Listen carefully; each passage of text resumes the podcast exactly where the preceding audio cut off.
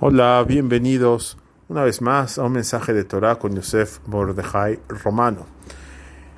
¿Cómo pretende la Torah que la persona actúe con una persona que, por decir, digamos, es su enemigo? Bueno, realmente la persona no debería tener enemigos. Hay un pasú que dice claramente, no odies a tu hermano en tu corazón. Pero definitivamente hay gente que no nos simpatiza, como se dice coloquialmente, no nos cae bien.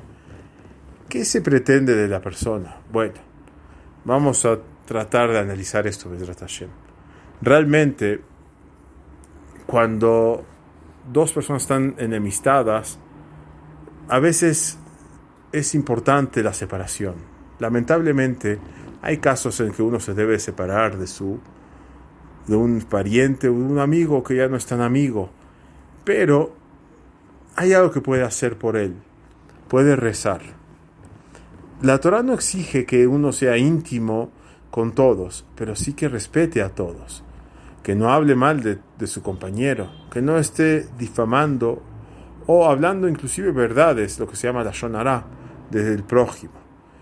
Entonces, a veces una persona siente, bueno, yo no estoy en, la, en el nivel de poder eh, invitarlo a mi fiesta, a un, a un Sheva Berajot, a un Brit Milá, no estoy en ese nivel. Bueno, no tienes que hacerlo, pero por lo menos trata de sentir un poco de respeto por esa persona. Rezar por él, como dijimos. Por ejemplo, cuando una persona está en la amidad y está diciendo Sim Shalom, esa es la última verja de la amidad que decimos diariamente y se traduce, es una petición al Eterno que decimos, Hashem, pon paz entre nosotros, en todo Israel, etc.